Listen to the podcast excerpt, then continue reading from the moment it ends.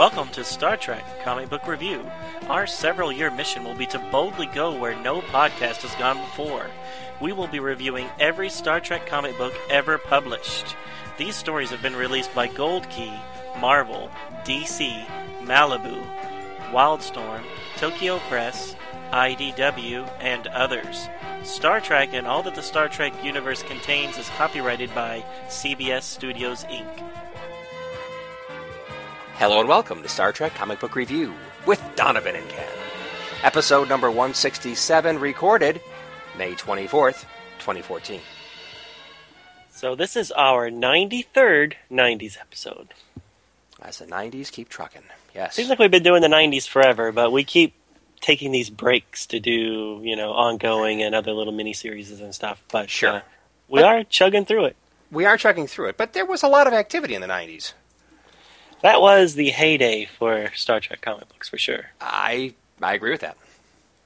Tons of them. Different publishers, even. It's just Yes. amazing. Yeah, so multiple publishers at the exact same time. So that's also kind of unique. Yes. It's the saturation, which Right. may have contributed to uh, overexposure. But Right. we still love them. So, Yeah. So uh, n- nowadays, you know, here in the teens, whatever we call it, 2000 and teens, Mhm. um, we do get a little bit of a franchise being published by multiple publishers, but it's still pretty uncommon. So. Also, back in the 90s, Terminator had a little bit of that, where Marvel had the rights to Terminator 2, and Dark Horse Comics had the rights to Terminator 1. And so they both released Terminator franchise comic books that really had nothing to do with each other. Hmm. And that still even goes on today, where right now I think Dark Horse, Dynamite, and even another publisher has the rights to Terminator. And occasionally they'll all be releasing a, a Terminator mini series and something roughly around the same time. that's odd. It is weird, right? I And mean, then- I, I would think the publishers, the comic book publishers, would really, they really want that franchise bad if they're going to be competing with two other houses Right. who's also publishing them. Weird. Yeah. Unfortunately, they're not always quality. well, that's too bad. Some of those later Dynamite ones that, that they produced uh, were just not good. Oh, well, But, well, they but- can't all, they can't all be winners. Melvin. Right. And the newest the newest franchise to kind of throw their hat into the multiple publishers at the same time is Godzilla. So IDW currently has the rights to the Toho Godzilla, and, and DC Comics just came out with a graphic novel based on the new American version of Godzilla. So you know, right now both franchises could potentially have issues. So I don't know if DC is going to do more than just the graphic novel, but technically they could if they wanted to do some sort of miniseries or ongoing. Hmm. So it's a wacky world we live in. Speaking of Godzilla, did you think Godzilla was fat? I haven't seen the movie yet, but I know Donovan has. Uh, well, he's a little chunky, but I don't necessarily think. I mean, he looks like a giant bear. Bears have you know all that extra kind of blubber blubber on them. Right. So I didn't think that he looked, you know, obese. I just thought that he looked very big. big. But so does the old, you know, the rubber suit Godzilla always looked fat, and, and that was kind of, you know, Yeah, you know, he was always bottom rubber heavy. suit. He was always bottom heavy. Yeah.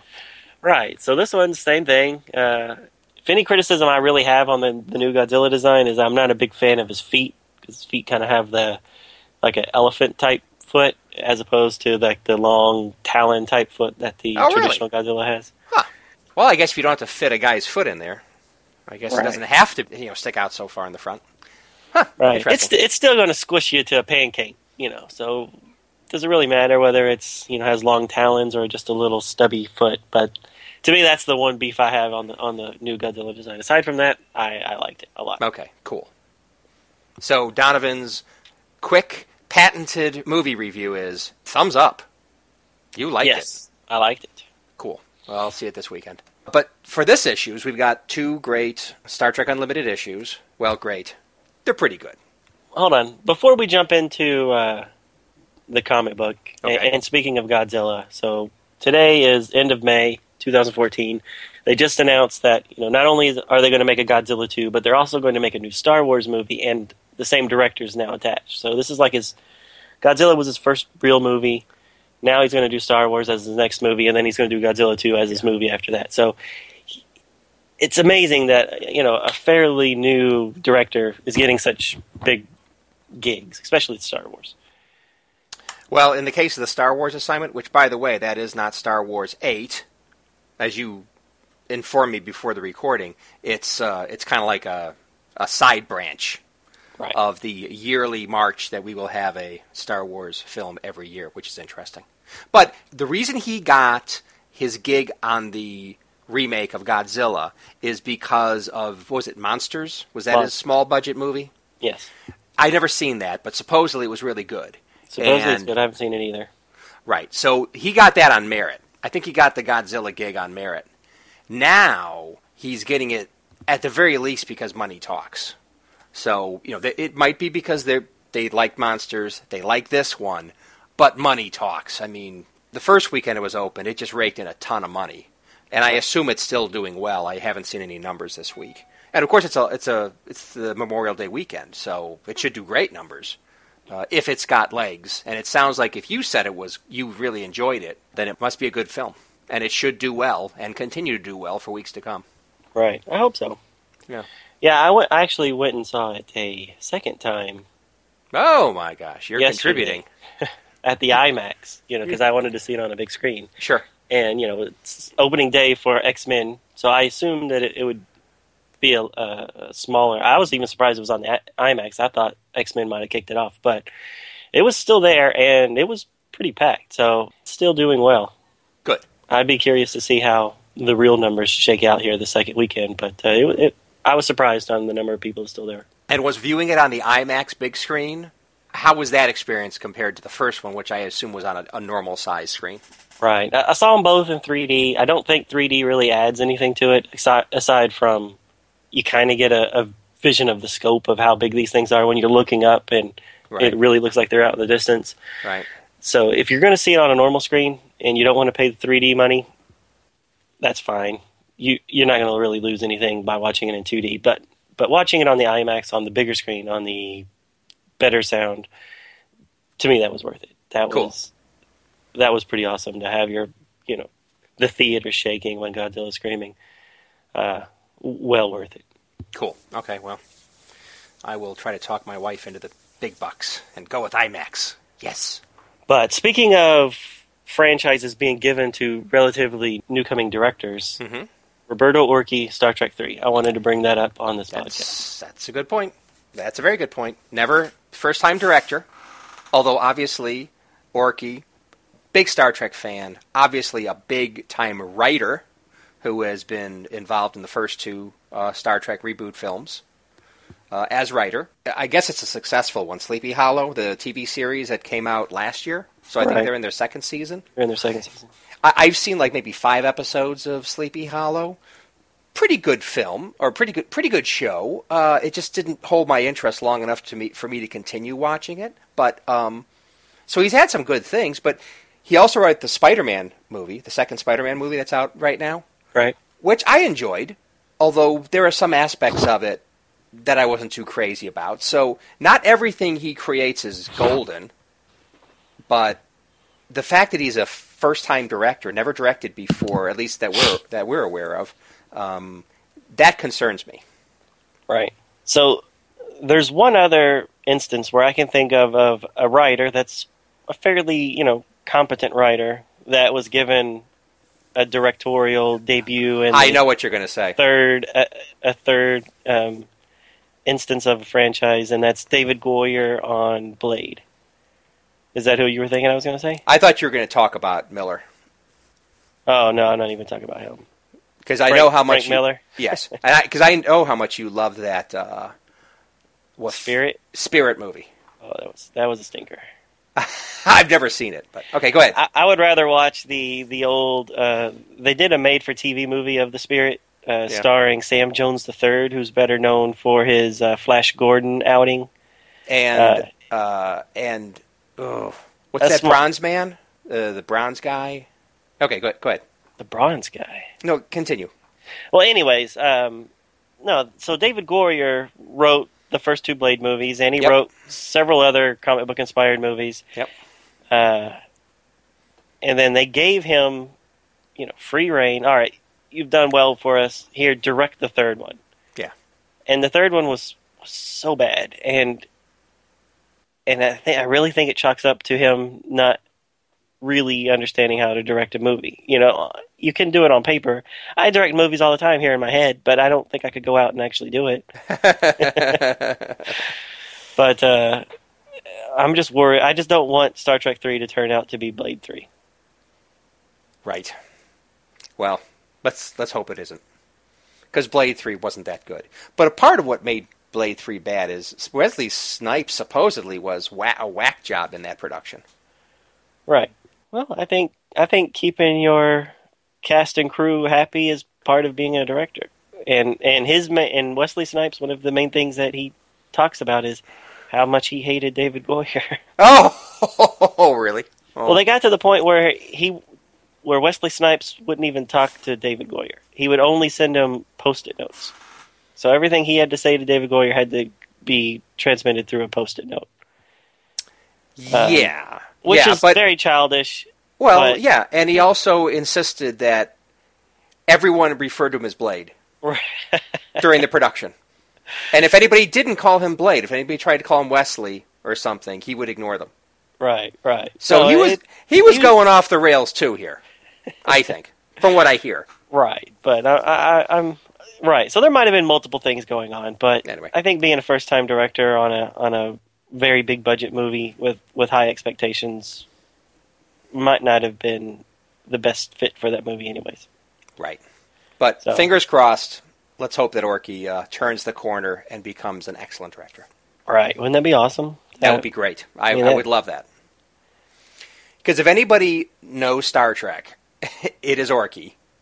And even though he has been involved in some of the things you might not like in the new reboot universe, uh, that may not be as true to Star Trek as it was in the old days, like warp factors, he still overall loves the franchise and, and he does a good job with it. So let's hope Right. he does that as a director. Right, but we don't know how much of that was him versus how much of it was JJ as far Well, as sure, of course. Sure. So it would be interesting to see, and we're not going to get it with this movie either. We don't. We're never going to know how much of of his version of Star Trek made it to the screen versus how much JJ changed it when when Sure. they were making it. So, and it doesn't matter. We got, I think, two good movies out of it so far. So, Yep. I'm looking forward to the new one. Me too, as always. But is that it? Because we got these two Yeah. issues are beefy. Yes. So we got really four four stories in these two issues. Right. Because again, we've got a TOS and Next Gen story in the same issue, in both cases. Right. Yeah. So uh, I don't really have anything else. Let's just jump into it. Excellent. So, issue number three of Star Trek Unlimited by Marvel. Published date is April 1997. The cover features Uhura's head with a space helmet on, and her earphone is in place like it normally is uh, in the left left ear. To her left is a shuttlecraft moving towards the reader out of a flash of light. Three yellow text boxes tell the reader, trapped in an alien dimension. The lives of the shuttle crew are in Lieutenant Uhura's hands. Uh, Also, text says, plus Star Trek The Next Generation. So the first story is titled Message in a Bottle. Creative team involves Dan Abnett and Ian Edginton, who are the writers. Penciler is Mark Buckingham. Inker Kev Sutherland. Colors by Kevin Summers. Letterer Phil Felix. Editor Tim Toohey. Editor in chief Bob Harras. Starfleet Ops Chip Carter. Communication Officer's Log. While charting the remote Yugen cluster, the Enterprise had encountered a curious spatial phenomenon that appears to be an entrance into a pocket universe a fraction of the size of our own. Captain Kirk is commanding the shuttle Columbus as it departs to investigate the phenomenon with Uhura, Sulu, and two more crewmen. If by some chance intelligent life exists there, they will have to contact it. From the bridge of the Enterprise, Spock warns the captain of sudden, unexpectedly volatile plasma activity within the anomaly. too late as the communications with the shuttle are lost, as expected when they enter the entrance to the pocket universe. Past the entrance, the Columbus is traveling through a conduit with turbulent ribbons of energy moving all around them. It's a rough ride. Kirk speaks to Uhura about her special assignment on the mission to monitor all communication channels looking for transmissions indicating intelligent communication. When found, she is to figure out how to understand the language used in the communication to allow them to speak to the inhabitants of the pocket universe, if there are any. Uhura points out the difficulties in understanding a language developed by intelligence that evolved in total isolation from the universe they are from. Kirk says he has every confidence in her ability to crack the code. When suddenly the shuttle is rocked. Kirk falls back and hits his head. He's out cold. Nurse Chapel reports the captain will be out until they get back to the Enterprise for treatment.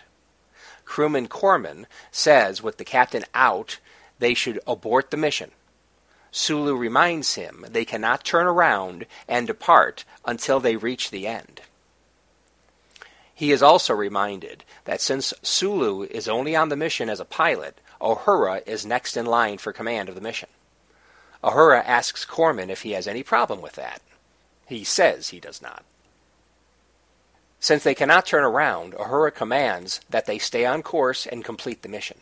She orders Nurse Chapel and Mr. Corman to take a seat and buckle up to avoid any more accidents. Mr. Corman is not happy. Finally, they exit the tunnel and enter the pocket universe. Mr. Corman reports biometric readings that are off the scale. But how could this place have what is needed to support life as we know it? Sulu points out that the life here might not be life as we know it at all. Uhura reports a large object ahead that is transmitting quantum chatter similar to what she detected earlier.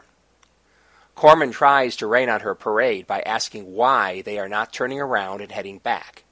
Uhura tells him they are going to stay and complete their mission, since they have come this far. The captain would want it that way. They establish contact with the Enterprise, and Mr. Spock confirms that they should return with the captain based on Nurse Chapel's discretion, but in the meantime, gather all information practical before the return. With that confirmation, Uhura directs Sulu to make for that large object emitting the quantum chatter. After analyzing the large crystalline object and others like it, Uhura comes to the conclusion that these large crystalline structures are operating like parts of a mammalian brain. This entire place is the life form. She is delighted with their discovery. Sulu reports that another quantum burst is on its way. Inexplicably, he suggests they all get into EVA suits and move outside of the ship right away. They do so, with Kirk in tow in what looks like a photon torpedo casing. Soon afterward, a plasma flare happens to envelop the shuttle and incinerates it. They are on their own now, with only their suits for life support. Sad, worried, and unsure what to do next, Uhura tries to explain away what might have been an attack on the shuttle by the Pocket Universe entity. They move towards the nearest cluster, and when there, Corman takes the opportunity to blame their situation completely on Uhura. She should have had them leave while they had the chance.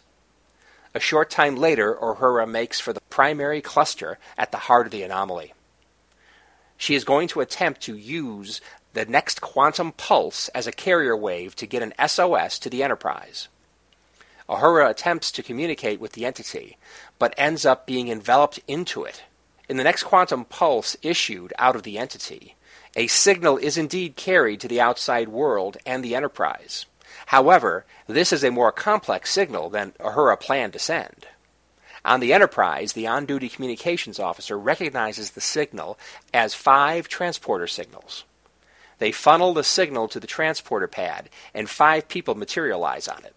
It's Uhura and her team, with the still unconscious Jim Kirk. Later, while staring out a view window with Nurse Chapel, Uhura explains that she and the entity were able to reach out to each other on a very simple level and be aware of each other's presence. She has started to work out a rudimentary vocabulary, Someday she hopes to communicate with it in more meaningful ways. Corman approaches Uhura with something to say. The end. What do you think he was going to say? That she's uh, she's a silly woman and she shouldn't be in command? Exactly. She's a Or do you- female. Come you think on. he learned his lesson? of course he learned his lesson, but thank God they did not bore us with it. you weren't impressed? Well, quite frankly, the whole story was a stinker.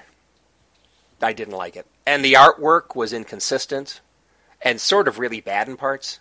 The script was forced. It just seemed like they did so many things that made little to no sense to make certain that certain things that needed to happen for the story they wanted to tell happened. So I I'm just I'm just not crazy about it. And I can give you many examples if you'd like them. Ah, it's all right. You don't have to. Okay. So what Yeah, do you I- think? Um, I didn't. wasn't my favorite, and I- out of these four, I think it's my least favorite. It's definitely my least favorite. Now, I like seeing Uhura in command. That's cool. But, um, nah. But I, I thought that was a little forced, though. yeah. You, oh, well, that's one of my forced items. yeah. So you have somebody that is in, com- you know, he is in command of the Enterprise often, Yes, and then just because the story dictates it, oh, I'm just a pilot. exactly. It's so, all her. Right.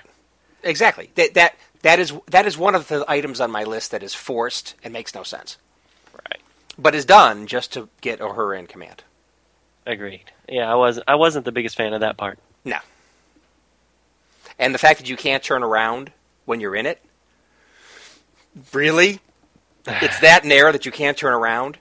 And you can't get any signals to the Enterprise when you're going through the conduit, but somehow when you are in the pocket universe, you can? Really? That made no sense. Anyway, I could go on, but I won't. Right. Yeah. Not the best one, but uh, the the whole one way thing I thought was interesting, and I thought it was interesting as far as once they were there, you know, then they could communicate. I I, I could buy that, and there was a thirty minute delay. That part to me kind of made sense because you didn't really know. I, I disagree.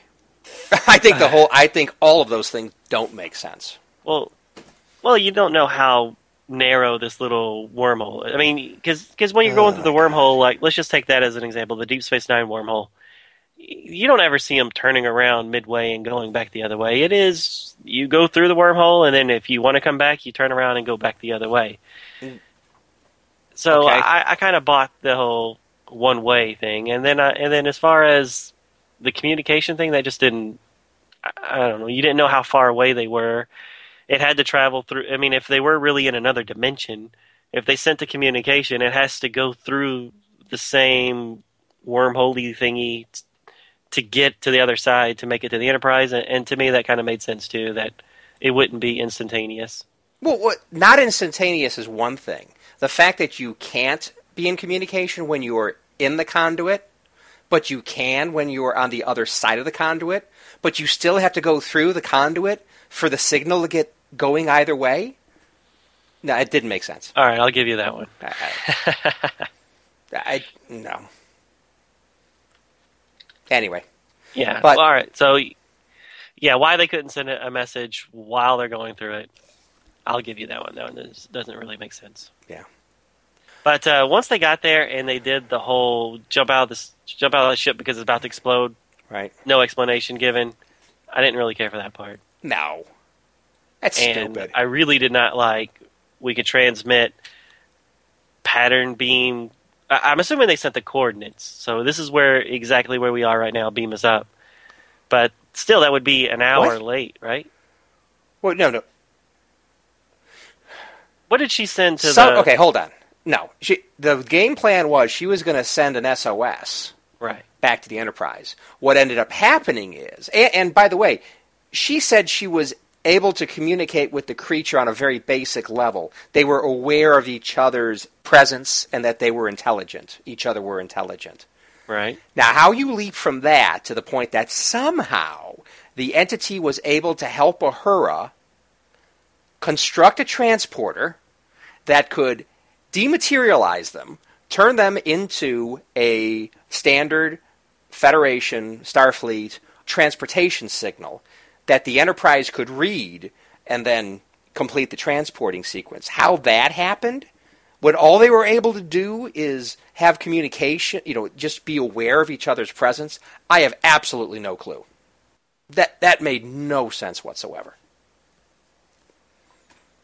Okay, well, I, I when I when I read a sequence of five transporter codes, I thought that meant transporter coordinates. But you're saying that the entity, tra- the entity somehow dematerialized them and pushed their transporter That's what I'm saying.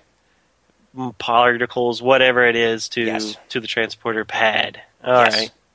Yeah, um, no, that's that- what I that's what I got out of it. e- and, and- by the way, even if it was the way that you interpret it, which is the Enterprise beamed them out of there, it's like, really, the transporter has that kind of range? Right, that's what I thought it was, and I didn't like that. But I don't like your, your I don't like your explanation any better. Uh, they both suck. they, okay, we're we're all we have too many pages so far. We have to wrap this up quickly. Oh, screw it. Let's just send five signals. Okay, great. Thanks. Story's over.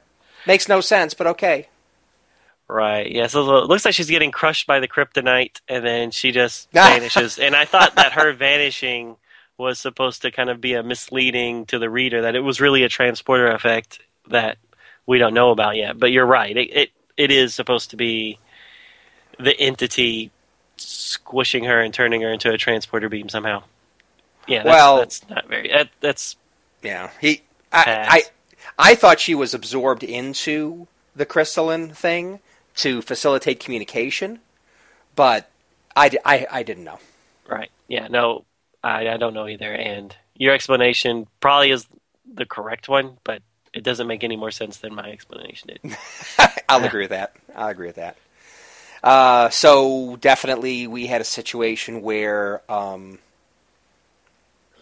so there, there's a pattern that is, that happens quite frequently in Star Trek, or is used uh, kind of often like a plot, if, that's the right word for it, where you take somebody who is not normally in charge, uh, and they may even be considered unsuitable for the to the task by someone who's who's around, but that and then that person who's suddenly in command has to deal with some jerk that thinks they shouldn't be in command, and somehow they overcome those obstacles and end up being hero the hero in the end. Right. So that's what this this pattern was. I mean, Spock had that pattern uh, and was in that position in the Galileo Seven episode Right. um, in, of TOS. Data was in that position when he took over command on the Sutherland in Redemption Part Two, and uh, now we have Uhura dealing with Corman. right. So it's fine. It's a tried and true pattern. Um, it's just that I think this is this is one of the most forced implementations of that pattern that I've seen. Right. Yeah. And, and nobody that's gone through Starfleet should act like Corman does. I No. mean, he's just a jerk, and he's like, well, "I'm not going to listen to her because you, you're just a secretary or whatever." I mean, it's very like, what? If she outranks Yeah. you, she outranks you, and you you should be trained to to not care about that kind of stuff. But Eh. here he does. And not only that, he seems to be so concerned about his own hide. Oh my gosh, we're in a pocket universe. And quite frankly, I'd be pretty scared if I was in that situation too, especially when the shuttle goes up in flames. But he's not acting like the intrepid explorer at all. He's just scared about his own hide, and wants to go back to the Enterprise. So that's not that's very non Starfleet. Exactly. Very Although it's very human, uh, it's very not Starfleet what we normally see. right. Why is she even? Why did he even go? Well, he seemed to be the guy that kept on uh, kept on working the sensors, but they never did explain exactly what his expertise was. Right. So, was he a, bi- a biolo- biology guy, uh, a, a sensor reading expert? I don't know. Yeah, I don't either. Now, my bigger question is why the hell was Chapel on the on the trip? Did they really expect somebody was going to get hurt? I mean, I mean, it's a good, it's a good, exactly. It's a good thing she was there because Kirk got hurt, but, uh, And Now, by the is- way, why is Kirk on the mission rather than Spock? It's a science thing. Right. Yeah. Wouldn't you I- expect that Kirk would be on the Enterprise? I mean, he is the captain. You know, you shouldn't risk the guy all the time. And wouldn't you think that Spock should be on on the science mission? I don't know. Agreed. Hundred percent agreed. Yeah. You could uh, you could have told the exact same story with with Spock knocked out versus Kirk. Oh, completely. Yeah, yeah. And, and really, there was nothing Spock really did on the Enterprise that required his scientific expertise. Nope. Just do the best you can. Yeah, it, it See you when basically you get back. Exactly. He made a command decision, you know. Okay, good. Uh, if Chapel's okay with Kirk not having to come back immediately, complete your mission. Okay, there you go. That's a command decision, which doesn't need Spock's science and big brain expertise. Right. Anyway, whatever. All right. So, what'd you think of the artwork? Maybe we can start with the EV suits. Oh, um, okay. I thought the EV suits were fine. I mean, they, they weren't identical to. Okay, so the EV suits reminded me of the ones they had in Star Trek: The Motion Picture. Mm, A little bit, yeah. Yeah. Not as colorful. Not as colorful. Yeah, right. You're right. yeah, they were quite. They they were color coded. All right. Okay. Yeah, these are all silver or white, something like that. Yeah, I thought they were fine. You know, is is there something? No, I liked them. I, I I thought they looked good. I mean, we never see the uniforms in. We never see true EV suits in the TAS, so I, I was just asking what you thought, how these fit into that continuity. well, yeah. I mean, the Tholian Web had one, Yeah, oh, oh, it did, didn't it? right? But, But wasn't it kind of that mesh thing, like like they had in the Naked Time and stuff like that? Or was it was it hard like this? well, um, the helmet was hard, of course, but the rest of it was. Uh, it looked like like material Okay, and skin tight material. I will add also on the Tholian Web one, where these look like th- these look like more reasonable. I mean, these look like real spacesuits. I, I like this design a lot better than what they had in uh, Tholian Web. yeah, I, I like the design. I thought I thought it fit as far as looks wise goes, but I didn't Right. think it fit necessarily with what the special effects in the '60s would have been. Yeah, that's true. They look like a higher tech, better design, quite frankly. so a little bit of revisionism, maybe, in the TOS Right. world. Right. And then uh, ships. What do you think of the few shots of the Enterprise and the uh, whatever the name of this The Columbia, shuttle, wasn't it, Columbia? or something like that? I think the shuttle looked fine. Oh, the Columbus was it Columbus? Well, whatever. I think the Columbus looks fine. Right. It, it's very consistent with the Galileo and the actual ones we saw. Exactly. So that's fine. And then the Enter. I let me, let me take a look again. I don't. I remember the Enterprise looking fine. I thought the Enterprise looked great. That was Yeah. one of the the highlights of the book for me. Is that uh, it's like a page and a half spread there on the second, Right. third page. Right, the first time you see it. I thought it was really nice. Yeah. And you've got a little bit of like uh, like red light shining against uh, at least part of the Enterprise. I think Right that from was the from the anomaly. from the anomaly. Right. That was nice. Now I will also say though, as far as people's faces, it's exceedingly inconsistent. There are some really nice shots of Uhura where she looks like Nichelle Nichols. Nice job done. Uh, especially when she was kind of in her spacesuit and kind of worried, like, "Oh crap, the the shuttle just burned up. What, the, what are we going to do now?" I thought that really did a nice job of conveying that emotion, and it did Right. look like Nichelle Nichols. But then there are other panels where I don't know what they thought when they were drawing Kirk in some of these panels, but it looks horrible. I mean, some of the panels, Kirk looks like Kirk. Other ones, he just, looks like a totally different guy. right. Right. What do you think? I agree with you on Kirk, and then the Nichelle Nichols, the Uhura ones. There's one shot that they repeat like over and over again, and it's the one where she's kind of looking down and has the earpiece in her hand, and she looks like she's smirking or smiling or something. Uh, the pages aren't numbered, but the first time you see it is right after they enter the the pocket dimension, and you see all the kryptonite floating around. Right? She's like contacting Spock or whatever. She's Yeah. she says, "Hold that thought, Lieutenant." She has that weird face. It doesn't quite look like it doesn't look like uh, it doesn't look like Uhura, Yeah. and she has that weird smirk. And then if you turn the page, not the opposite page, but the actual next flip of the page, Yeah. she has the exact same look where it says later, Yeah, so she's smiling. Is it I supposed think to be a smile? I think it's a smile because she's in. She's in both cases. She's stoked about what they're discovering. You know, the, the right. joy of discovery. okay. Now, But you're right. It's the exact same picture. But now float a few pages where she's getting crushed by the kryptonite, and she has the exact same face. Oh, So don't tell me she's still notice that. smiling. Let me look. I didn't notice. Oh yeah, yeah. Well, again. I, I don't think she's. being squished. This is so Well, I don't think she's being squished. It looks like she's I think. being squished. I think she. Well, no, she seems to be falling into the crystalline, crystalline entity and making communication with it. Mm. So I think that's again, you know, the the joy of discovery and, and making co- first contact with this uh, with this creature. I think that's what she's smiling about. Yeah. Well, I think I was thinking that the artist just really liked that that point of view, and just drew it three times. Or just use the same damn thing. just you know, get the Xerox going. Copy and paste. Exactly.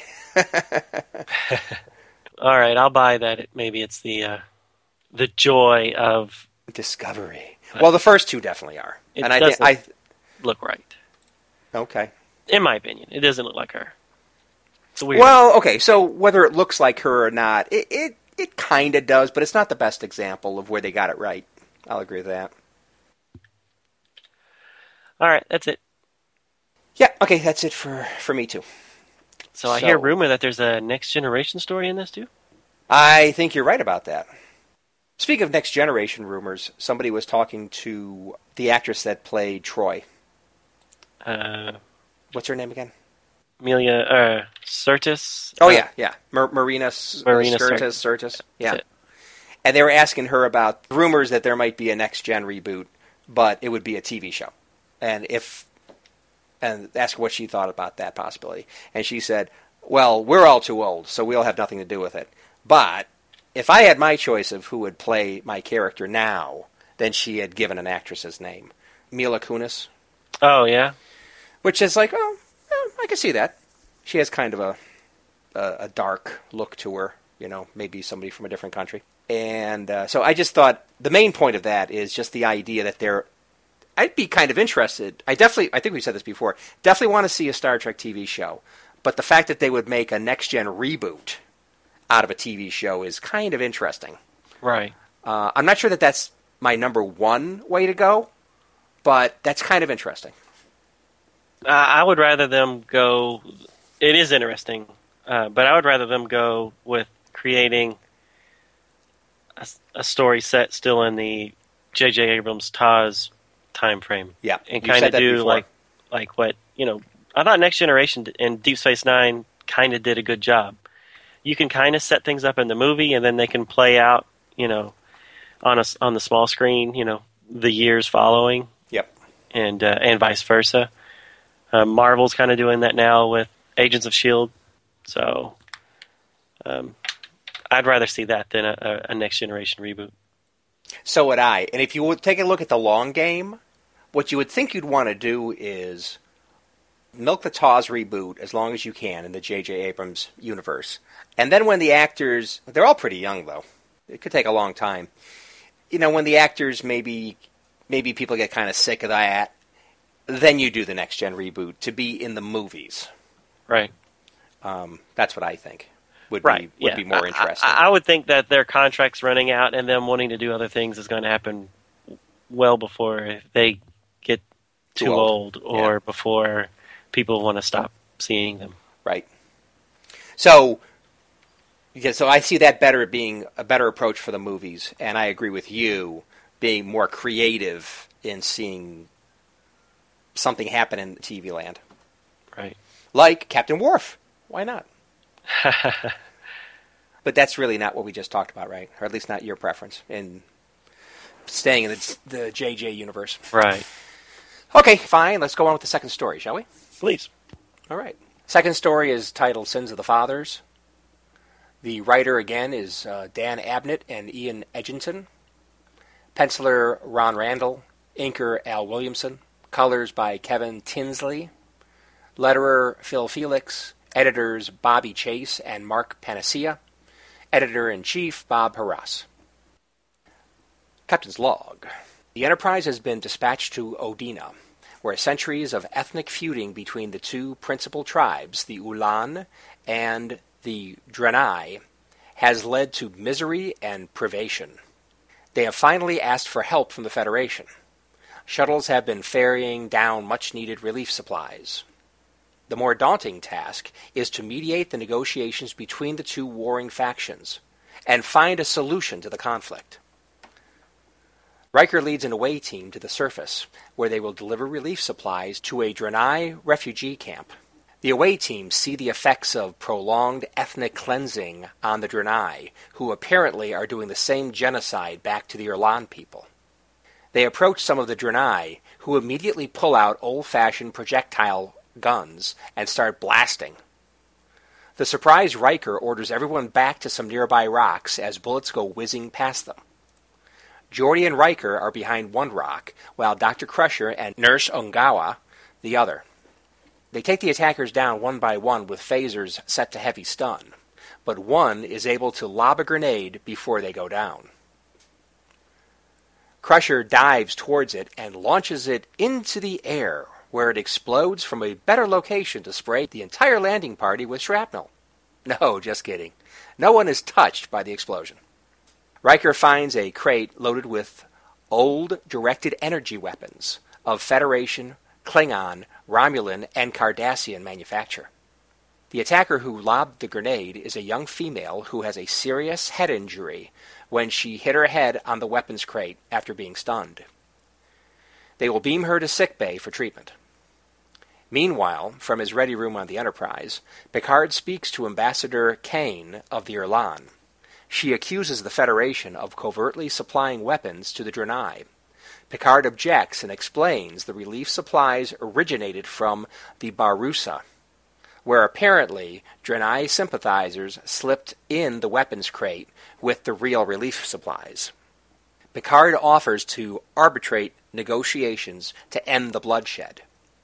The ambassador laughs and tells Picard there can be no arbitration between the two parties, as irreconcilable as the Erlan and the Draenei.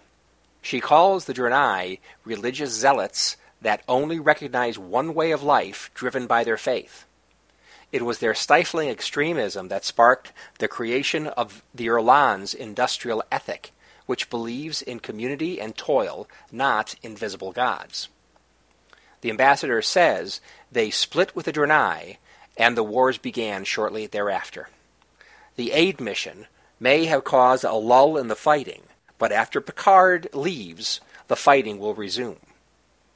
Picard angrily states he refuses to believe the only future for Odina is mutually insured destruction. She shouts back the Federation cannot tell them how to live or die. They all believe in what they're doing. The conversation ends with Picard stating that some of the refugees want an end to the fighting, and that maybe the leadership is misleading them.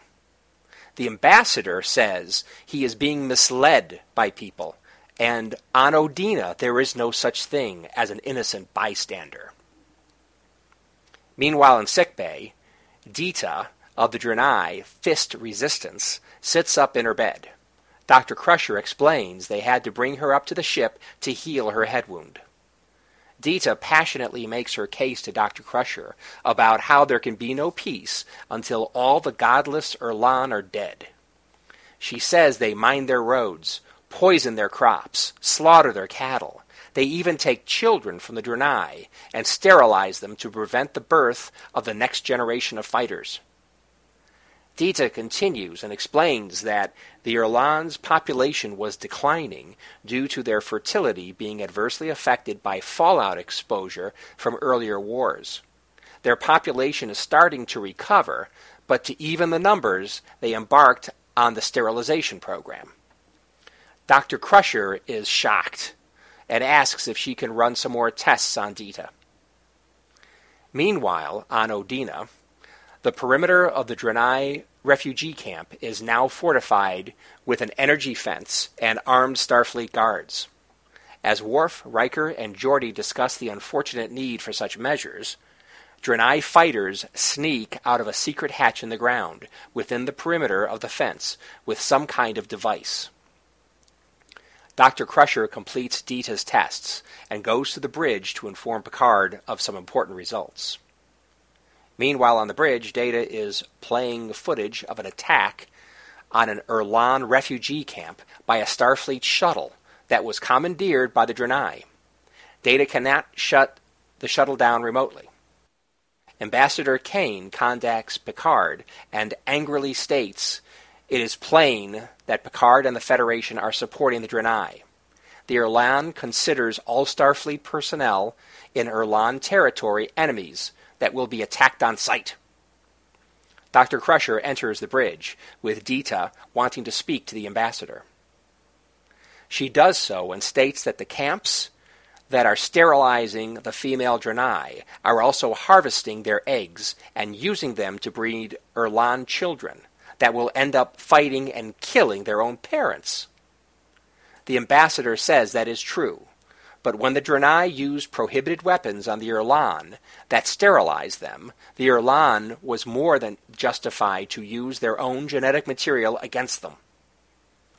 Crusher says they are more than genetic material, they are people.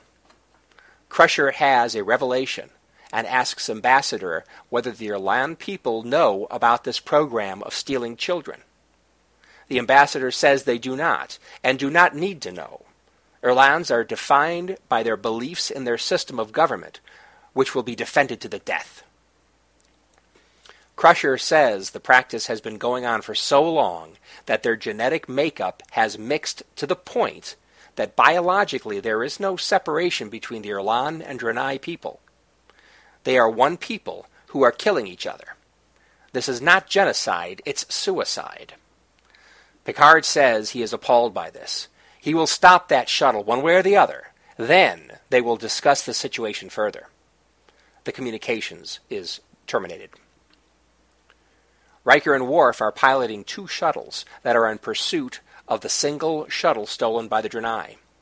They try to force it down, but its proximity to the Erlan population centers makes them hold their fire. The resourceful Draenei pilot is able to ignite her vented plasma to gain a lead on her pursuers. Geordi recognizes a serious energy buildup in the stolen shuttle.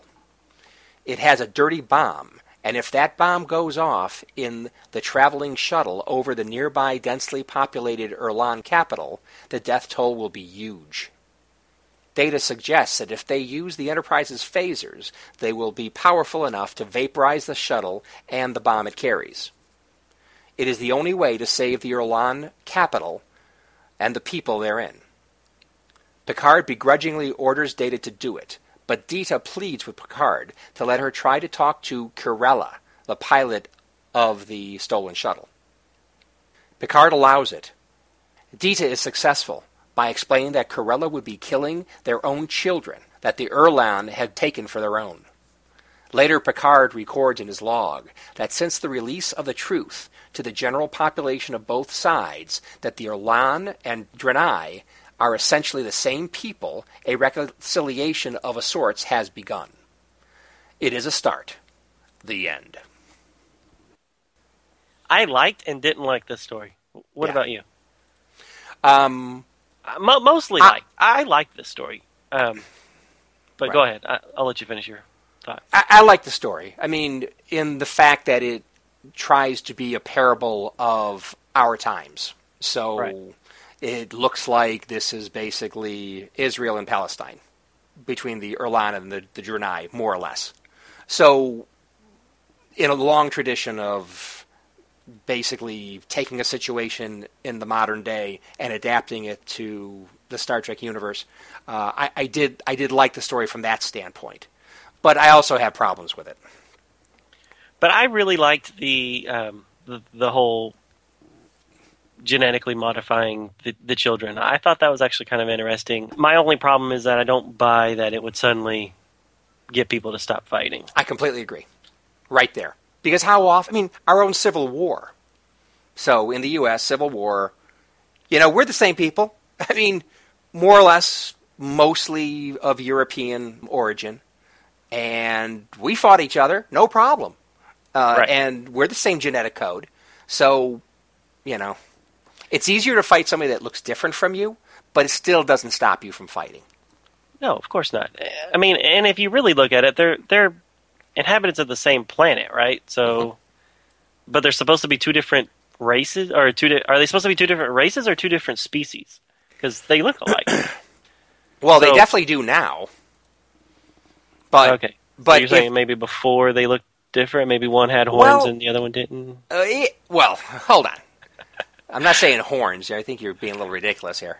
I mean, the different races. uh, It, it, if they did look a lot different in the past, I think they would have noticed over the years as they started looking like each other. Right. unless they they were never exposed to each other. Uh, but you're seeing the, these you know, what Dita, and then you see the ambassador. They look the same. Right. I mean, way the same. They almost look the same people. The dark hair and then the what light purple skin and whatever. Anyway, I don't think they were that much different from a look standpoint. But now biologically, supposedly they're identical. So like whatever, or at least as identical as anybody's going to get.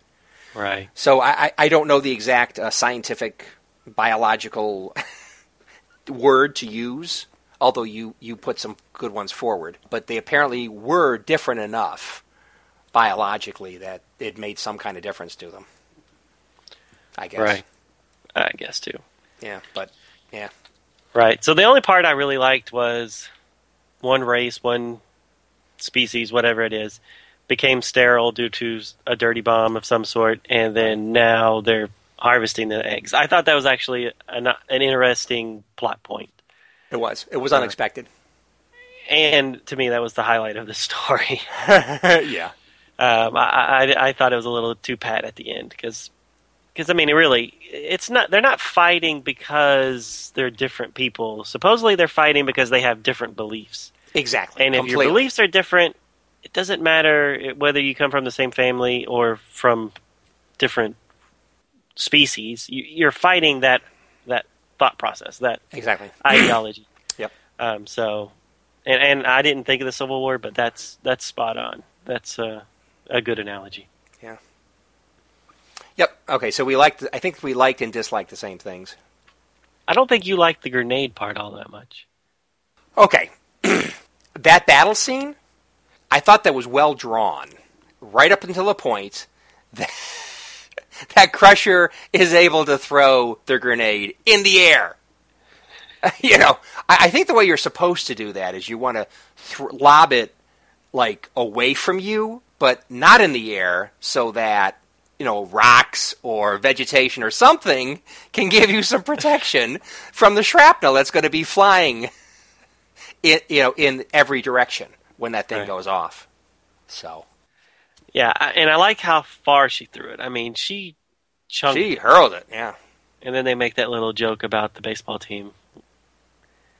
But uh, yeah, I, I- I don't know. I, I thought the grenade when the grenade fell out of her hand, and I'm like, oh, well, this is what the story's going to be about. She's about to jump on it to save everybody else, and then the story will be about her, you know, getting put back together by the Ah! nurse. You know, I, I was I was really going that way.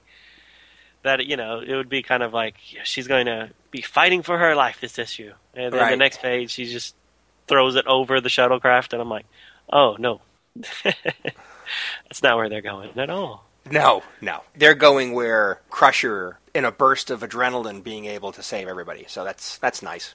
I just think it's I think it's BS where she ended up throwing it. But whatever. I did like how when they cracked open that case, you can see uh, Oh, yeah. TOS Feder uh, TOS Yeah. uh, uh, phaser there. Yep, Type Two phaser. Love it. Love it. Yeah, that, I thought that was really cool. A nice like little, that. nice little Easter egg. Exactly. Nice little nod. I also really like that top panel. Uh, again, I don't these I don't think these have numbers. They don't, unfortunately. But it is the second page of the fight. At the top of the page, Riker and Geordi are behind a rock that Right. explodes because some pretty massive projectile hit it, and it goes kachoom. I love that panel. That looks so cool. Yeah, it reminded me a lot of like you know uh, Sergeant Rock and and the Ah. other type uh, World War II comics. Right. I mean, eh, this looks like a pretty heated dogfight for these few pages. Yeah, I, I, I like that part. I really liked it up until the grenade. yeah, so Riker's, you know, the look on Riker's face and his hair is actually messed up, which doesn't happen often. I think it looks very cool. Right. No, I agree with you. I liked it. I thought that was a pretty action-packed few pages. Yeah.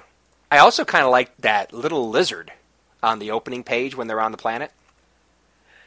Right, the little green guy with the black spots. Exactly. So I'm looking at this using a PDF reader. So I'm scrolling downward as I'm reading it. And as I'm scrolling down, I notice the little snake head in the bottom. And it's like, hey, look, it's a little snake. And I keep on scrolling down. It's like, oh, it's got legs. It's got a fat body. Oh, it's a lizard. Okay. At least It's a lizard snake. Brontosaurus type thing, Oh, what, what was that? like a little Brontosaurus type oh, dinosaur. Oh, like yeah, a little okay. tiny dinosaur. Oh, hey, there you go. Yeah, right. Exactly. It does look like that now that you mention it. So it's got a really long neck and a small head. So it basically has the, the head and neck of a snake and the body of a lizard. Right. Or brontosaurus. I would that also would be acceptable. I A think. tiny one. a tiny one, yes.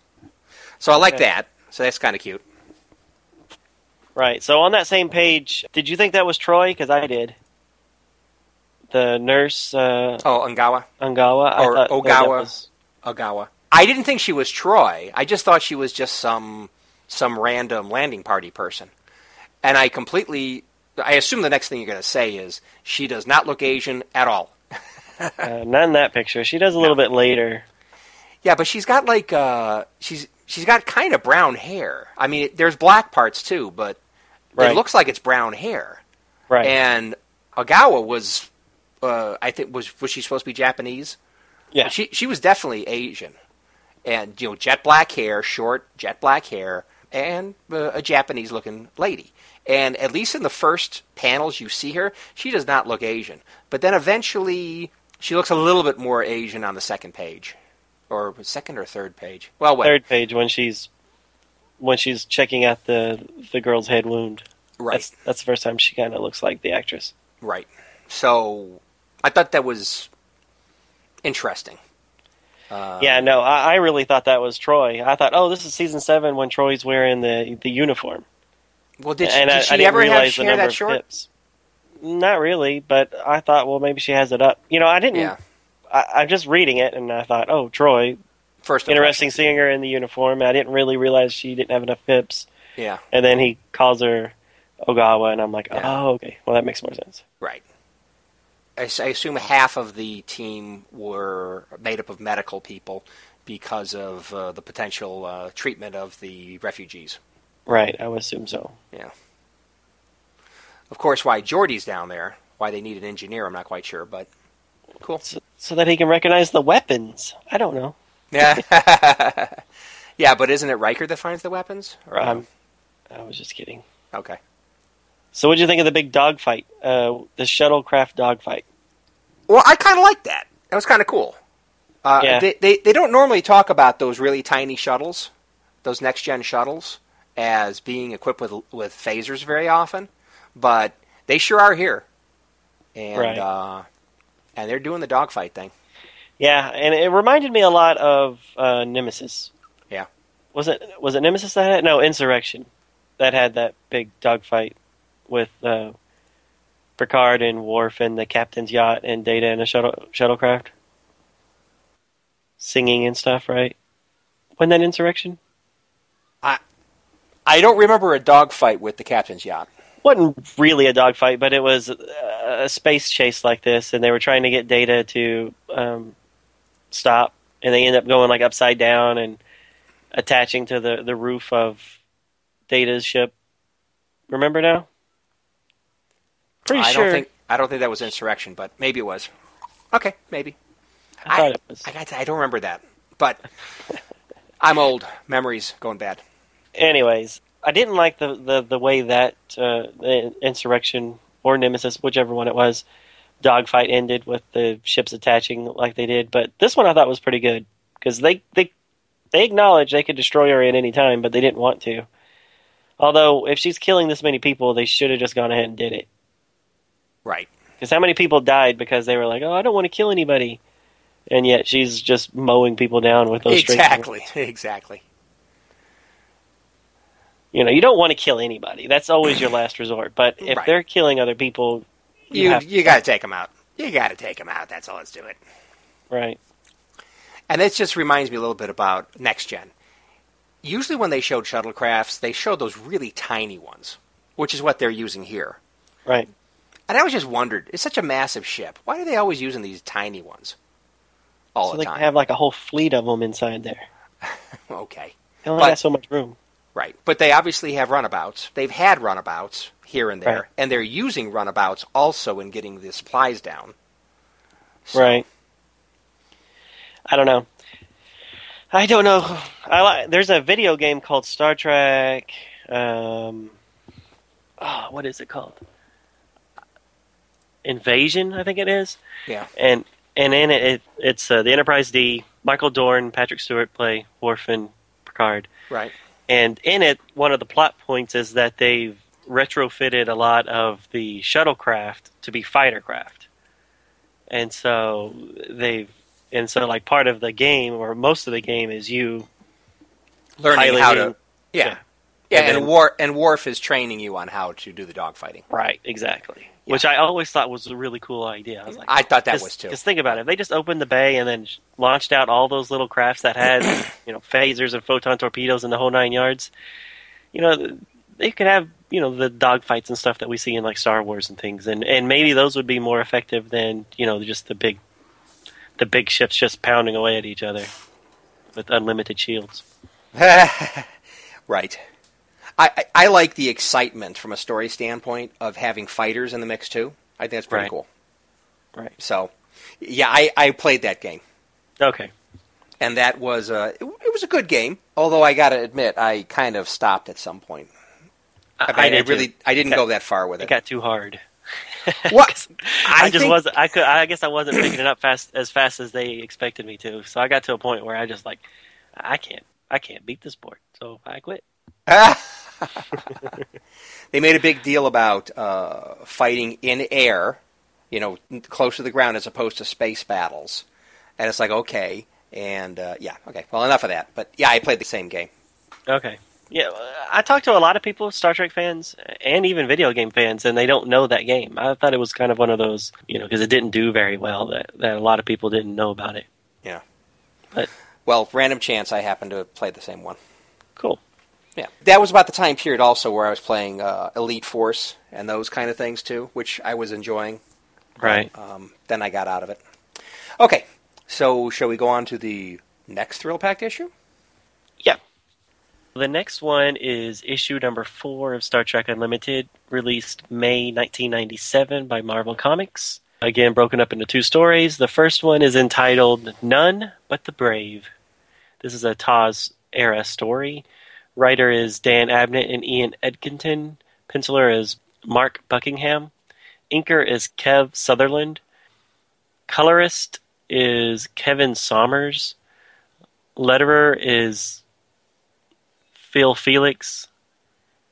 And then Chip Carter, Tim Tuohy, and Bob Harris, Tal Shiar wannabes. It's a little hard to read the, the because there's a picture in the middle, so it's kind of some of the uh, the names didn't quite line up to what what their role was. All right, so the cover of this issue is Next Generation, even though the first story is TOS. So, but we'll go ahead and go over it real quick. Can Geordi LaForge and Dr. Leah Brahms unlock the secret of a hundred-year-old starship? If not, they're dead. Plus, eh, the original series. So the artwork on the cover shows a season seven uniformed Geordi standing underneath the engineering section of a classic TOS Constitution class starship, and to the left of to the to his left, there's a close up of a Romulan male's face, and then another close up of a human woman, and presumably this is Dr. Brahms, and then underneath that we see maybe five uh, Romulan starships. So the story starts off with a female Romulan commander in command of a Romulan bird of prey. She happens to be the sister of the commander from the classic episode The Enterprise Incident. and she's hot on the trail of Captain Kirk and the Enterprise. Finally, she thinks to herself, she'll be able to avenge her sister's honor. The Romulans and the readers are both curious as to why the Enterprise is so close to the neutral zone. Elsewhere, well within the neutral zone, a Romulan shuttle filled with Starfleet personnel slip through a Romulan armada. None of the other ships suspect that their hated enemies are disguised as one of their own. The shuttle lands inside of a base built inside of an asteroid or a moon of some sort. One of the crew on the shuttle is none other than Montgomery Scott. We learn that this is a Starfleet mission and that they are only borrowing Scotty since they're going to need some of his miracle worker skills, freeing a captured engineering section of the USS Confederate. The commandos make it to the ship. Now the newly mustached Scotty must perform a miracle to cold start the engines and make their escape. Elsewhere, the Enterprise is still causing a diversion on the other side of the neutral zone. Scans now show that there are four cloaked Romulan vessels following closely. Kirk and Spock discuss the situation with Commodore Foley, who is in command of this operation. Spock suggests that this is not a simple asset retrieval as she had originally told them. Spock points out that the distance that the Confederate went in the short time after its maiden voyage started just does not add up. Commodore Foley then comes clean. She tells them that the Confederate was configured with an experimental propulsion system. It went haywire early in its testing. The saucer section was able to make its escape, but the engines went to warp and then reverted into normal space well within the neutral zone. She also tells them that the commandos have been ordered to destroy the Confederate if Scotty is unable to bring the engines online. This is a shock to Kirk and the rest of the Enterprise crew. On board the Confederate, Scotty is able to get the shields up. They seem strong enough to withstand the firefight that the Romulans are giving while inside the hangar. He is working on the engines when he notices the heavy modifications. He recognizes them as a design of something that Virgil Brahms was working on years ago. He says that Virgil stopped working on them when he realized the danger that these engines would pose. The commando leader named Craig confirms this. Scotty is outraged, but he works on getting the ship running so that they can make their escape, and also so that the Romulans would not have a device that could potentially destroy the space time continuum. The Confederate makes its departure from the station. The Romulan ships are in close pursuit, but Scotty is able to get a low warp field and they are able to make it to the rendezvous of the Enterprise just as the Confederate is starting to collapse within a spatial distortion of its own making.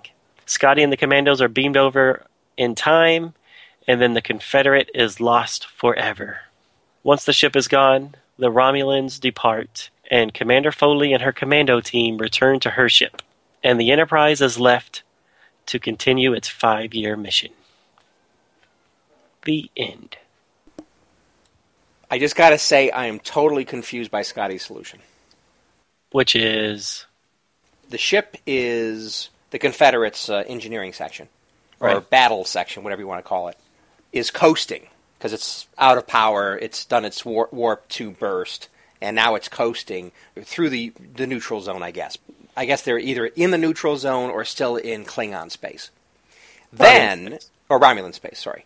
And then we've got the Enterprise being chased by all these other ships. I thought they were in two physically different places, the Confederate and the Enterprise, so they couldn't get close enough to tractor them across because they would then go into Romulan space. I think they said that. Then suddenly, Scotty does his his futzin with this accelerator thingy, and then suddenly they're within transporter range. And Okay. and that that took me by surprise. See, I thought that they were he was able to make it because they go to warp two, Yeah. and then I thought that he was just able to outrun them. But he did do something to the ship right at the end to cause the spatial distortion that it then got sucked into. Right, I agree with that. So, But I thought I either, thought he just made it close enough for them to be. But, but maybe you're right. Well, okay. So yes, it's possible that maybe the Enterprise and five warbirds or whatever they call them are all hanging out in the neutral zone, and the Confederate is coming to them. Right. Right, but it's still in Romulan space, and Kirk is not going to go into Romulan space. They're they're not close enough to being able to tractor them out. I thought they were further away from each other, but maybe maybe the transporter has a better range than tractor beams. I don't know. I just thought they were too far away. Or maybe part of Scotty's futzing to get it into the the fractured universe or whatever it ended up going into actually did give it some some thrust that got it close enough. I don't know. Right. It just seemed it just seemed confusing. Right. And also, maybe me. a little confusing to me was what exactly happened to it once the commandos and Scotty were off of it. Because Right. when I first kind of read through it, I thought that, you know, especially the visual, it looks like it's being fractured into different pieces and that it's like maybe going into an alternate dimension or something to do with the space time continuum. But I could also read it, if you just read the words, it, it kind of sounds like it didn't really go anywhere. It's still there. It's, It has all that elec electricity bouncing off of it, and that because because Kirk even says, "Let's see, let's let's see them tow that home." right. Which Right. which to me that doesn't make sense because you're going to let them get it back, you know. Well, that was way. sarcasm. That, that was sarcasm. Right. So, but uh, so obviously- is, is it still there or did it go away? well, what they say, it's collapsing into a spatial rift. It's in a spatial rift. So I think it's kind of sort of there, but not 100% in our space dimension, whatever. So you can't get to it. Okay. So, yeah, in the end, can you even see it? They're insinuating you can see it uh, by what they drew. Uh, unless, of course, that, that drawing, which is kind of a cool drawing, quite frankly, I kind of like it, is that while it's transitioning to its eventual place in the spatial rift, so maybe you can't see it after that's done? Or can you still see it? I was Uh, thinking that it was just a transition of it going from our universe to, To you wherever. know, a pocket universe. or something, right? Yeah, maybe it's going to go hit that kryptonite entity Yeah. that was in last issue. Right, exactly. So the main thing is they can't get to it. Where, wherever it ends up being in this spatial rift or whatever they're talking about, the Romulans can't get to it. And we'll see what happens in the next issue. Uh, What? what what eventually happens to it. I don't So, know what you're talking about. I don't know what you're talking about. But yeah, I- spoiler. I'm not going full way at the spoiler, but so anyway, so after reading this, I thought that it was gone, but then Kirk's little comment made it imply that maybe it was still there, and, and I wanted to get your take on it. I think the main point is Scotty's solution got it into a position where they couldn't get to it. Nobody could get to it. So Right. whatever. Okay. Well, what'd you think of the story overall? Well, I like the bold action story at the beginning, having the Starfleet commandos go in and Scotty being with them. I thought that was pretty cool. I thought it was really cool when you first see the Confederate, you know, with no saucer section and stuff. I was thinking, oh, ah, cool. Okay. Okay, well, okay. Now I know why they're on this commando mission. I mean, that makes sense. They've got part of a Starfleet Constitution class vessel. And I just thought it was just a normal one Right. I did. too. so so but but it still has technologies and secrets that could tip the balance of power so i can see why they're going for it and then finding out about the accelerator i thought that was pretty cool i thought it was way too much of a coincidence that the sister of the romulan commander who spock used his his beguiling ways on i thought that was way too much of a coincidence but i gotta say they drew her really hot. I mean, she's really cute. she was cute. Man, she's cute. So, kudos to the artist. Right. Yeah. No. I. I, I it sounds like we agree because I. That was the one part that I thought was, I thought was going to be a bigger plot point. The Right. sister. Yeah. But really, it was just a throwaway line. Finally, I'll be able to avenge my sister, and Well- then she doesn't do anything. So Well, I think the only thing that does just gives her more motivation to be on Kirk's tail. right, And that's maybe. it. Okay. Well, So- didn't work for her. no, it didn't work out for her at all. So I love the fact that the infiltration team was using the classic phaser rifles. Uh, Right. But, however- but most importantly, let's talk about most importantly first. Oh, okay. What? What do you think of that stash, man? Oh, the Scotty stash. I Kind of threw me off at first. I thought it was fine. Well, I didn't. I didn't realize it was Scotty absolutely at first. But Yeah, uh, he, he doesn't have a stash in the show. It, well, I yeah, he grew that, you know, later. Yeah, exactly. But they threw it in there, and I thought it was kind of cute. I thought that was fine. So this must mean that Continuity is not perfect, but close to the end of their five-year mission. I guess. So did he actually have the stash? So he did have the stash in the motion picture. Yeah. Okay. Okay. That was our introduction to Scotty with the stash. Okay. Cool. So Uh, anyway, sorry. Uh, what were you saying about the other stuff? Probably more important stuff. oh, my only other comment on the phaser rifle was the uh, the fact that it looks kind of small in that guy's hands, in that commando's hands. Other than that, I was was very happy seeing it. Yeah, I know you're a big fan of that one. Yeah, I like that one. Although, you know, when you actually heft it, because I've I've got a prop of that, it's really an awkward design. Is it? It's really awkward. It's got this big old long uh, emitter pipe in the front that looks like it would get in the way. And uh, anyway, it's just it's just awkward when you actually hold it. What do you think about them using the uh, the name Confederate for the ship? Well, just because it, it automatically makes you think of Civil War and Mhm. the less savory aspects of what the Confederates were trying to do. I, I thought it was a little odd choice. Right. I mean, you know, the Confederate clause was not all just to keep slavery. I Right. mean, first off, saying that. So the Confederates are not all, you know, some some vile, evil thing. Uh, although they they did want to continue slavery, but besides that, so I just want to get that out. They're not like comic book bad guys or something. The Confederate political entity, but there is a negative connotation to it, at least to us Northerners. So I thought it was an interesting choice. So I went ahead and looked it up because I wanted to just just make sure I understood everything. First definition: a member of a confederacy, an ally. Okay, fine. Right. One who assists in a plot, an accomplice. Well, that's negative connotation. The supporter of the Confederate States of America. Okay. Okay, so I, I'm looking for something that makes it that has some some reason why they would call it the Confederate, and I'm not seeing anything. Mean, because most ships, Starfleet ships, are named with with more positive things, or at least battle things. The Defiant, the Enterprise, you know, the Constitution. You know, I I just wondered.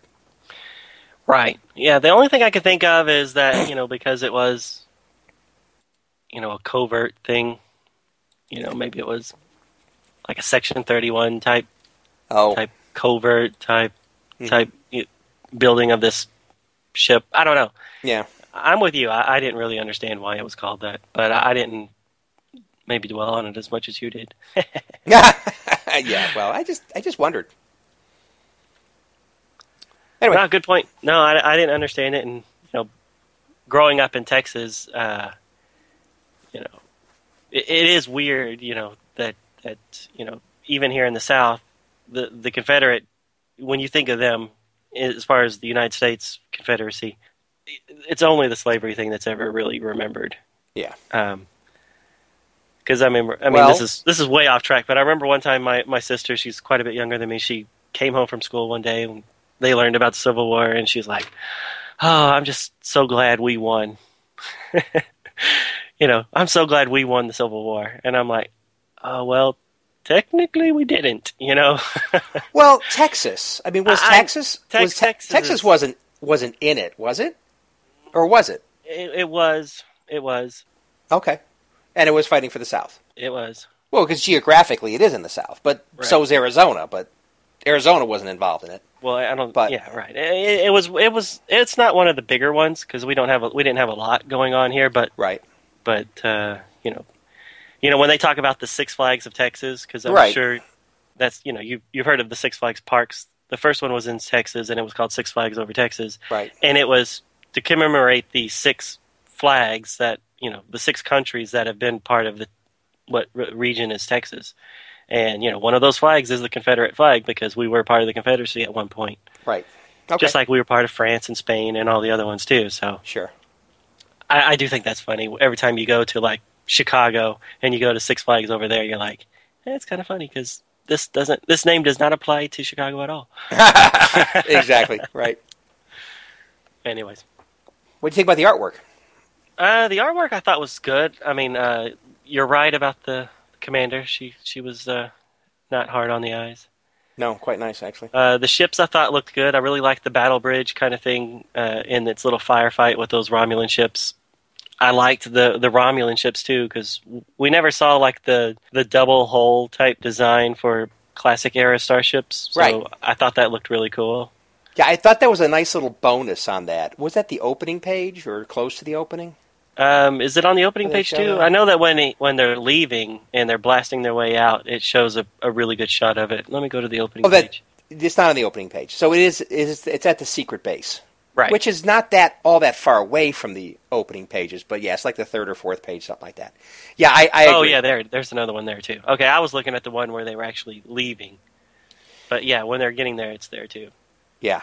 And by the way, I love that particular page where they're showing the covert, I guess hijacked, I don't know, um, shuttle, uh, Romulan shuttle they're using, which by the way looks pretty retro. I mean, it looks like a Buck Rogers thing. It does look Buck Rogers. But but then lower on the page, you see like a normal kind of Romulan attack ship. But then on the bottom, correct, the double hulled kind of transitionary kind of design, something from the current day and something that's kind of going towards what we'll see in next gen. Right. I thought that was a nice little little extra design to throw in. Right. I, I really like that. Yeah, me too. And you even saw a couple of the Klingon bird of prey looking ships. Like on uh, the next page after that, you can kind of see that they have some of the Klingon ships too. Yes, that is kind of cool. to reinforce how the Romulans are now using Klingon design for Right. really no good reason. No good reason. So I liked it. I, I I thought that part of the artwork was great. Yeah. Um, my biggest beef, and it's more of a continuity type thing. Uh, the commandos, which are not part of the Enterprise, are all wearing the Enterprise logo, Right. including including Commander uh, Foley. She Right. also is wearing the Starfleet or the the Enterprise Yeah. logo. yep. So I was trying to rationalize it. I was like, well, this is technically late in the five year mission, but before Star Trek the Motion Picture, maybe towards the end of the five year mission, that logo had made its way to all ships. Because Right. obviously in Star Trek the Motion Picture, everybody's wearing that logo. Right. But uh, I've never seen any evidence to support that, so I, I think I'm just trying to justify it. Right. So they should have had a different patch. They should, whatever that last ship is that she leaves on, they should have their own insignia. Yeah, I agree with that. I agree with that. Another thing I have some concerns about with the artist work is some of the faces. Many of the faces are fine, they're good. But then, especially when they're doing like emotion or something, they kind of lapse into some kind of a pseudo manga kind of comic look. Uh, Right. Which I I- was not crazy about. I think Scotty maybe more so than the other ones because with that mustache, he his facial expressions sometimes look a little like Speed Racer ish Right. looking. Yeah, well, yeah. And how about uh, Kirk also? Because there's a spot where Kirk is. There's a little round inset on the page where the Commodore is saying, "Oh yeah," and they've got orders to destroy the ship if they can't take it.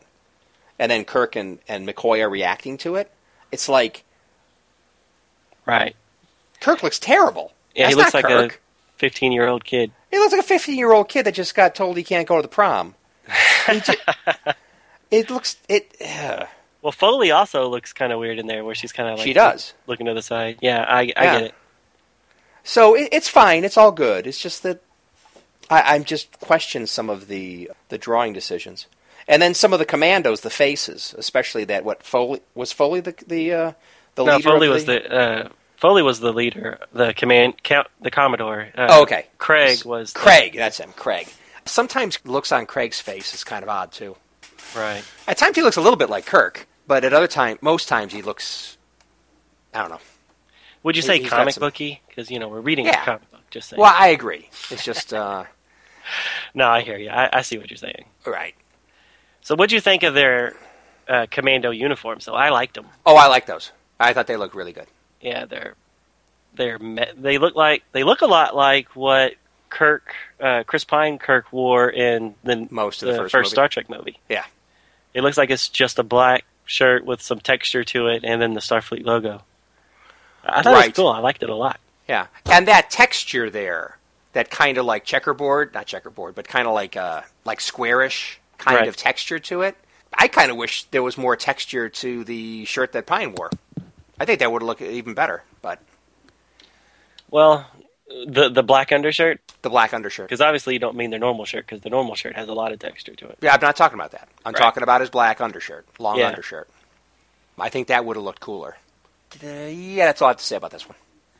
my last comment is more of a uh, nitpick, a big nitpick. Mhm. But as we saw in the original series, and I'm going off the TV shows, no expanded universe here. Mhm. No woman has ever been captain, and then here we're supposed to believe that there's a woman commodore, which would be above captain. So Mhm. how'd that happen? Hmm. Hmm. Interesting point. So I, I know it's a very sexist way of thinking because that episode was very sexist. I thought, Yes.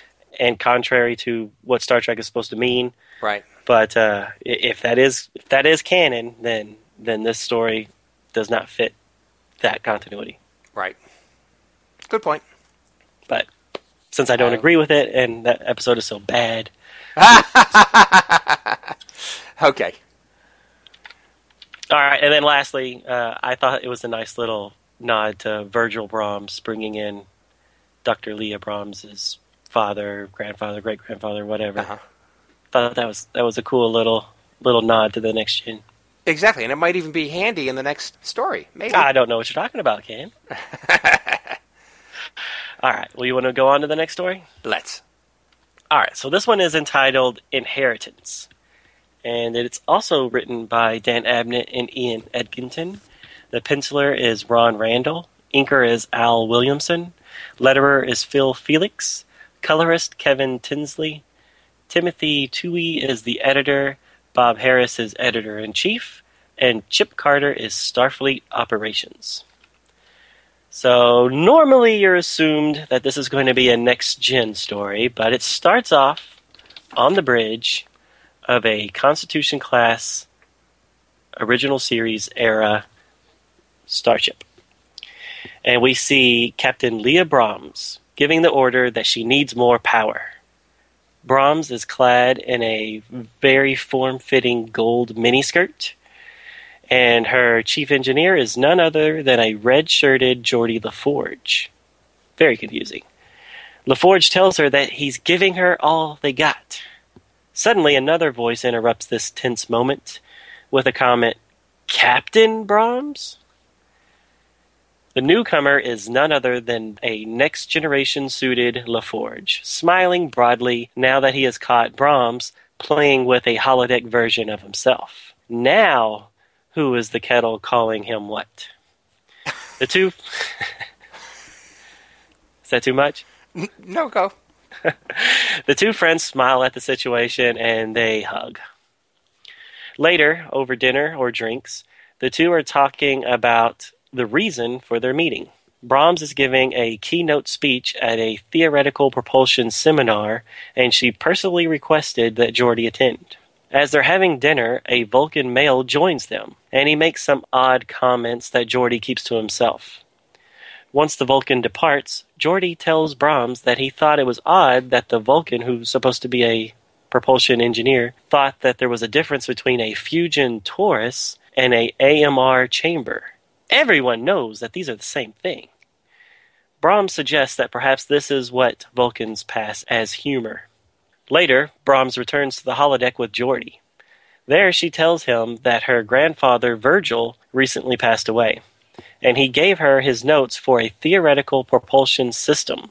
She also shows him that the Federation used these designs to create the USS Confederate, and that it went missing nearly a hundred years ago.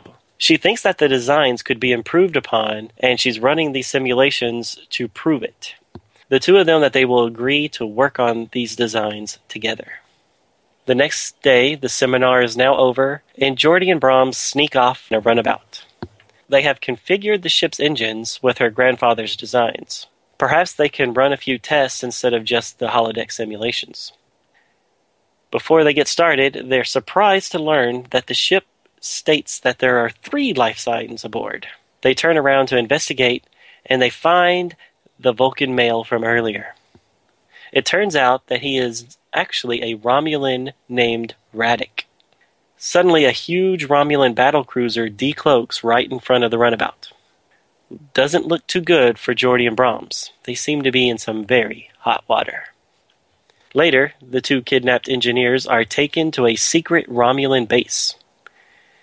And inside, they find none other than the USS Confederate. Radek tells them that they will perfect the hundred year old engine. At first, they refuse. Then, at disruptor point, and the reminder that the Romulans do not really care if Geordi's there, they start their work. Geordi rigs the engines to pulse in a pattern that matches his serial number. His hope is that a very special person on the other side of the neutral zone will notice it. Later, aboard the Enterprise D, Data and Riker are part of a search mission to try to find Brahms and LaForge. Data notices the strange pattern, and he informs Riker. Riker tells him to go ahead and play out his hunch and to set a course. Meanwhile, aboard the Confederate, Radek is impatient, and he must know by now that he's being tricked. He threatens to kill both of them when Brahms sets the whole thing to auto destruct. The Romulans make a hasty retreat, and Brahms and LaForge share their last few moments of life together.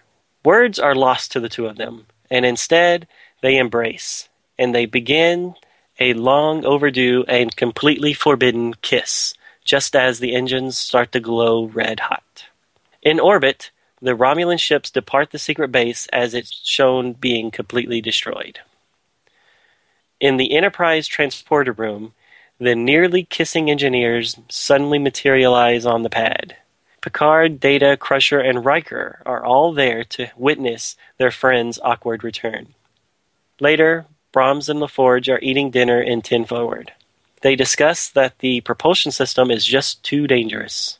Picard allows Brahms to see some classified reports that prove that Brahms's own grandfather also thought the project was too dangerous. They end the book with a toast to good friends. The end. Ah, poor Geordi. She is married, so it is completely. Uh, I he's, know. he's kind of out of line to keep trying to push this romantic thing. Well, no, he's he's been a a gentleman, quite frankly. He has been. He has been. and they thought they were going to die, so it seemed like it was a mutual. Right. You know, Everybody mutual knows that if you're about to die, you cheat on your spouse.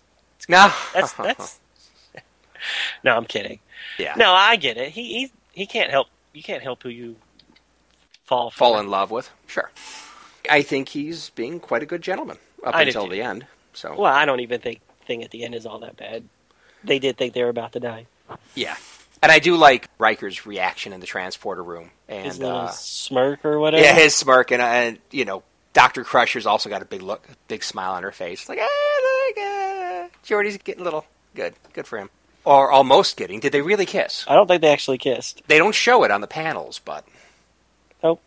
dang, They were about a half inch away. Geordi, you got you got to just lunge. You got to lunge. Oh well. Yeah, I just uh, I thought it was a little little much that all five of them made it to the transporter room in time to to see them return because you would got you got to think that the Enterprise must have shown up just in the nick of time. You would think that at least Riker, Picard, and Data would be on the bridge. You would think so because you know, aren't they piloting aren't, the ship? aren't they actually in Romulan space? Oh yeah, Yeah. So they had to cross the neutral zone to get them back. So isn't that kind of like a pretty big deal? Right, and it's also maybe a uh, a call that's above Riker's pay grade, because Riker's Well- the one that orders Data to go ahead and set the course. Yeah. Yep, I agree. Okay, so Starbase 313. Right. So is that just a random ID number, or is it actually because that's like the 313th starbase that they've established? I don't know. I don't know either, but I'm kind of interested. So they came a long way since uh, Space Station K9 and, and even DS9. Although DS9 is like, it's considered deep space, right? So that's why Right. the it's a different numbering system than maybe Starbase 313, which is a little closer into the Federation territory. Right. I think it might just be a. I mean, it could be the 313th, but Hmm. I mean, you would Possible. think that they have quite a few space stations. They they always seem to run into one every other episode. Yeah, I, I- tend to think it's like like 313th. The only thing that I kind of wonder about this naming convention, Deep Space Nine. You Right. know, it's like, well, the Federation continues to expand, right? I mean, they expanded in next gen time frame compared to TOS's time frame. So what happens when there's enough expansion that you know Bajor isn't really considered deep space anymore? Are they going to rename Deep Space Nine to Starbase 330? I don't know. I'm kind of wondering. Oh no. Anyway, some pointless places my mind goes to at times. I don't know. Good point. I knew for certain Professor Saville was a Romulan when when he showed emotion when Brahms said she couldn't have dinner with him. Right. I suspected it when that whole thing about the gangly wrench being the same thing as the whatever, the AMR chamber. Right. I suspected something was weird there and they were trying to tell the reader something, but I definitely knew he was a Romulan when he was showing emotion. Well, I beat you as far as when I knew that he was a Romulan Okay.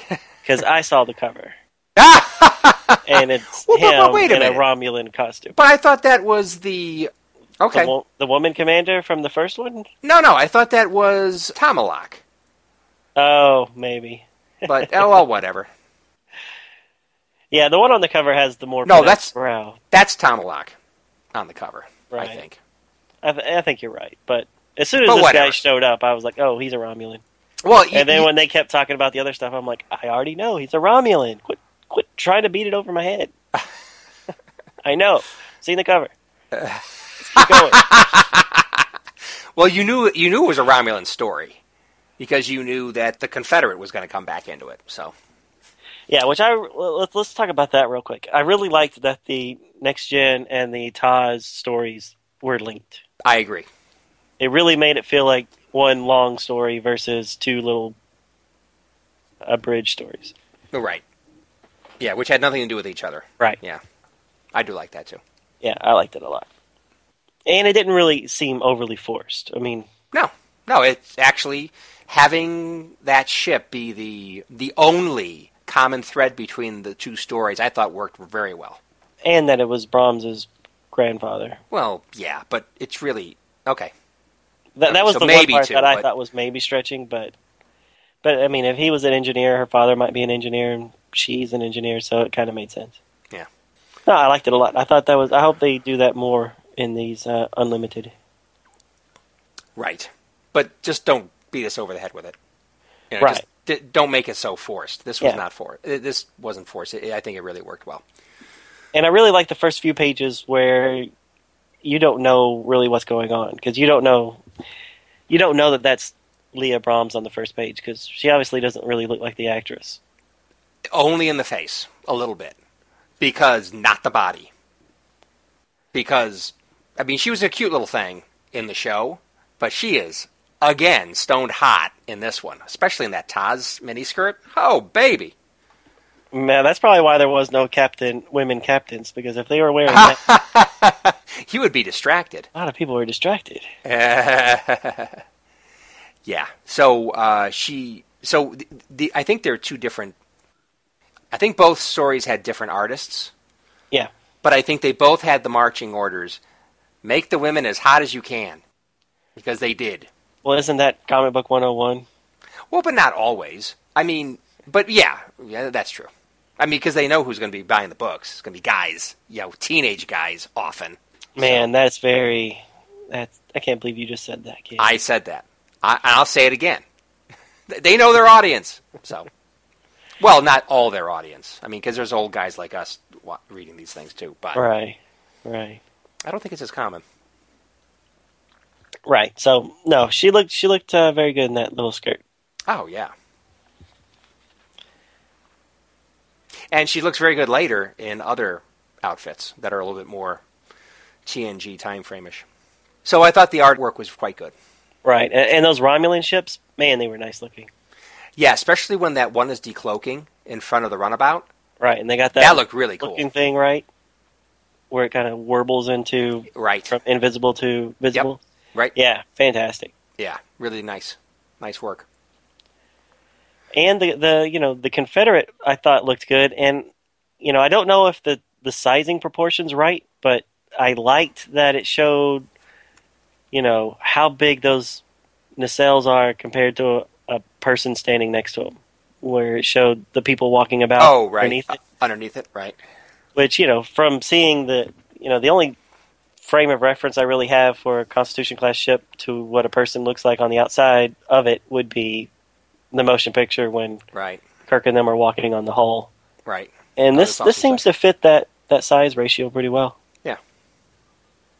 I thought it was good. Good. Like I, I thought it was odd they had in the background a full size Romulan ship, at least in one of the shots. That that shot that you're talking about with the little people, right.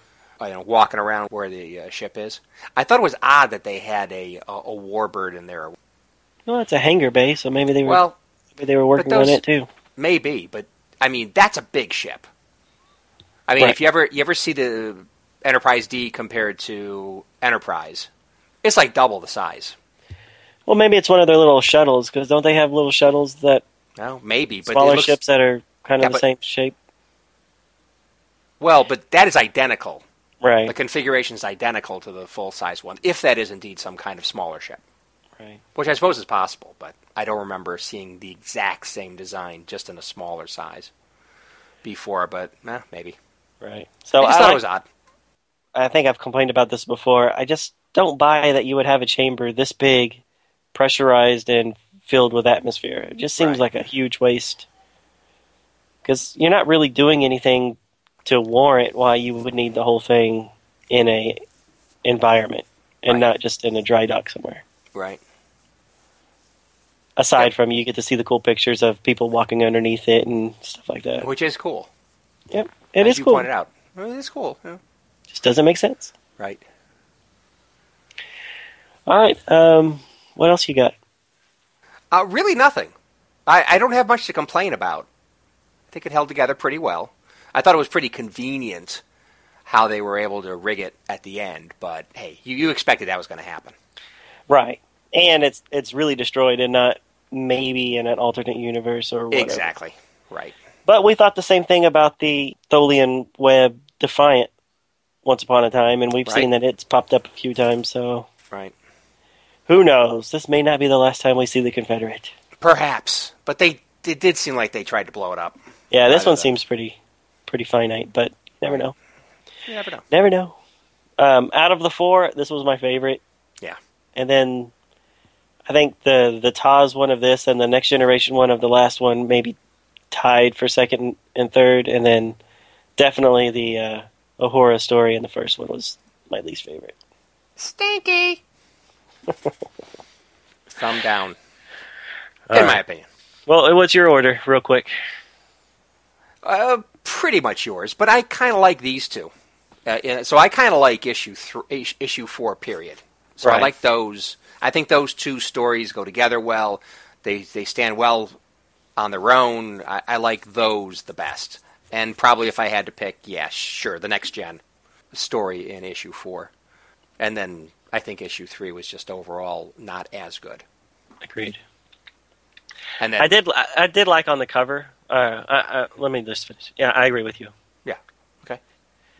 But uh, do you think it's a, it's kind of weird on the cover uh, how they just say plus next generation or plus original series? It almost Yes. seems like a throwaway line. Exactly. I think I would rather see an amalgam of the two generations on the cover, right? Since the cover doesn't necessarily have to be part of the story, you know, it's just a poster type thing. You could have, you know, a little bit of both storylines in the same cover. Well, you can, but it gets kind of busy. Does it, it might be difficult to manage I don't know. because in this case, both covers had very much tried to communicate what the stories were about. For one of the stories. Well, yeah, for one of the stories.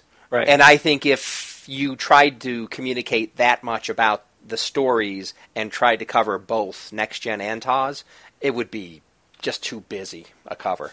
right. Although it'd be nice if they could do it. Yep. But that but that they've definitely established that pattern. And they're alternating too. Right. So they're they're playing it even on both sides. They're not giving bloody favoritism to one sub franchise or the other. Right. All right. Well, then, if uh, if that's it, we can go ahead and close up shop, and we're going to be back next week with Starfleet Academy four, five, and six. Cool. Get to see what's happening back with those new characters. Right. So we won't be back with Star Trek Unlimited until episode one seventy one. Just to kind of put it in perspective. When you can start getting ready to re- read issue number five. There you go. Cool. All right. So until then, we'll close up shop and talk to everybody next week. Great.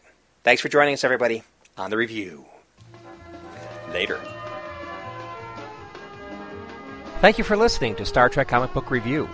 All Star Trek stories and characters are copyrighted CBS Studios Incorporated. All music, stories, and characters discussed are for entertainment purposes only. You can email us at startcomicbookreview at gmail.com. Visit us at our website, www.stcomicbookreview.com. Subscribe to us via iTunes or friend us on Facebook at first name ST Comic, second name Book Review. See you next time on Star Trek Comic Book Review. Get the hell out of here.